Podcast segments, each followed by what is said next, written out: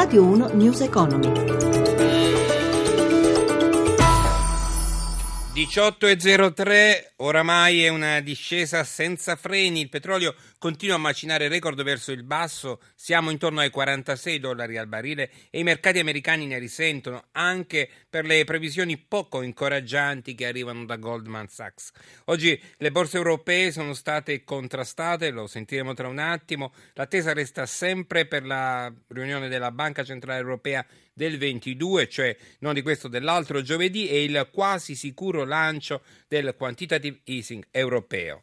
Buonasera da Vittorio Cota e benvenuti a News Economy della sera. Ci colleghiamo subito con Milano, con Michela Coricelli che saluto, buonasera. Buonasera a voi. Vediamo le chiusure in Europa e l'andamento di Wall Street. Milano ha chiuso a più 0,95%, Francoforte più 1,38%, Parigi più 1,18%, Londra invece piatta, andamento ancora negativo per Wall Street con il Dow Jones che cede lo 0,38% e il Nasdaq lo 0,62%. Andiamo come di consueto a um, Piazza Affari e vedrei dunque, partiamo dai titoli energetici. Gli energetici risentono del calo delle quotazioni del petrolio a cui cennavi in particolare seduta nera per Saipem meno 9,71% ma anche difficile per Tenaris meno 2,56%.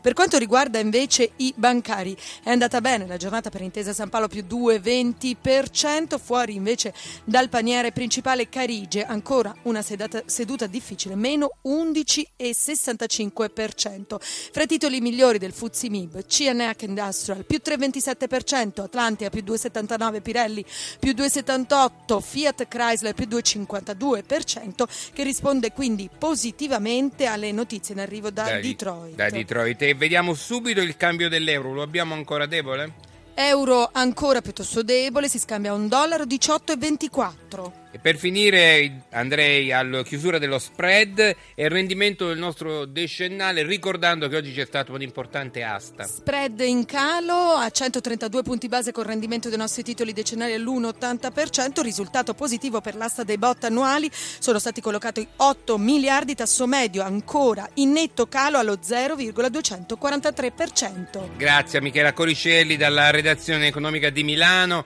prestiti bancari ancora in calo anche se la caduta rallenta. A novembre, secondo Banca Italia, i finanziamenti privati hanno segnato una contrazione dell'1,6% su base annua. Dopo, lo ricordiamo, il meno 2,1% di ottobre. Intanto ci sono delle novità sul fronte sindacale. Proclamato lo sciopero generale dei bancari per il 30 gennaio protestano i lavoratori del credito per il diritto al rinnovo del contratto nazionale e contro la decisione dell'ABI, lo ricordiamo l'ABI riunisce gli istituti di credito, le banche italiane, di disdettare e disapplicare i contratti dal primo aprile.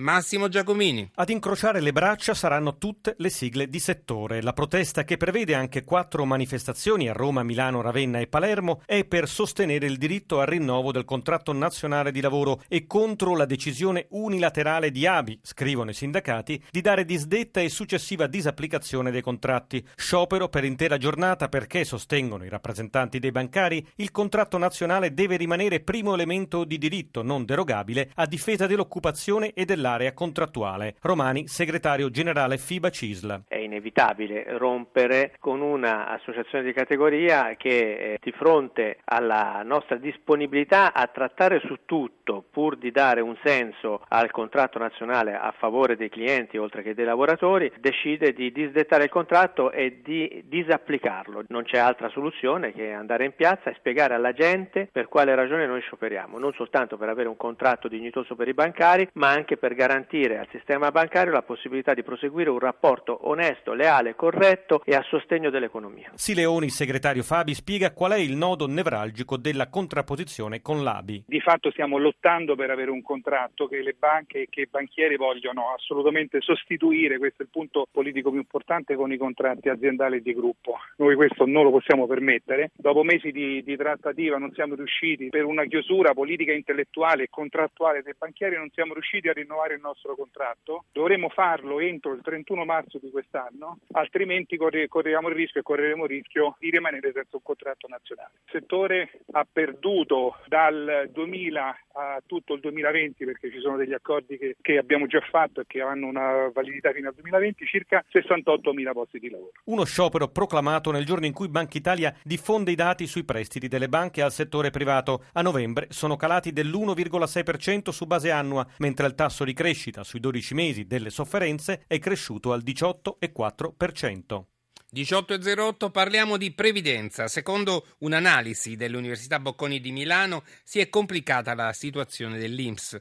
Dopo l'incorporazione dell'IMPDAP, i conti sono in perdita da due anni, raddoppiati i debiti con lo Stato e il patrimonio si è dimezzato. Giuseppe Di Marco ne ha parlato con l'ex ministro del lavoro Elsa Fornero l'incorporazione dell'INDAP eh, nell'INPS eh, risponde a criteri di efficienza, di buona gestione e anche di trasparenza di medio periodo. Certamente l'operazione non è facile, andava gestita nel migliore dei modi, tempo dirà se questo è stato fatto, ma eh, sapevamo tutti che l'INDAP era gestito in maniera meno buona dell'INPS e sapevamo tutti che trattandosi di dipendenti pubblici lo Stato qualche volta non paga tempestivamente, quindi questo crea dei problemi. Qualcuno propone di separare la gestione previdenziale da quella assistenziale e di aumentare i controlli. Questo è un vecchio tema e diciamo in linea di principio risponde a un'esigenza di nuovo di trasparenza e di buona gestione, soprattutto con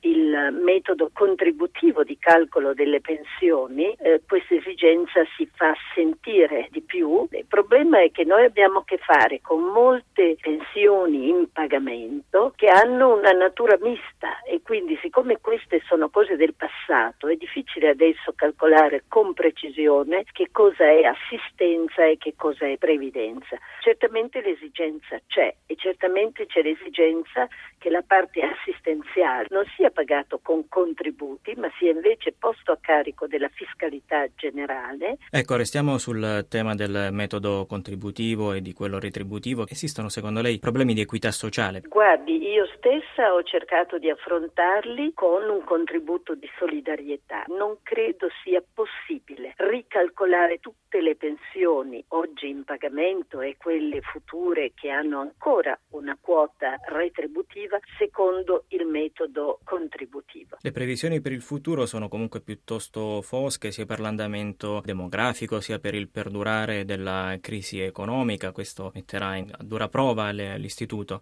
Conti della previdenza comunque sono oggi sostenibili. Il problema del livello delle pensioni è legato alla capacità nostra di fare lavoro e di fare lavoro buono, adeguatamente pagato. Non si risolvono i problemi della previdenza semplicemente invocando nuove norme, magari pensioni più generose stabilite dal Parlamento. È tutto, ci ritroviamo domani alle 10.32 con News Economy della mattina, parleremo di mercati e di titoli come di consueto da Vittorio Cota, l'augurio di una buona serata.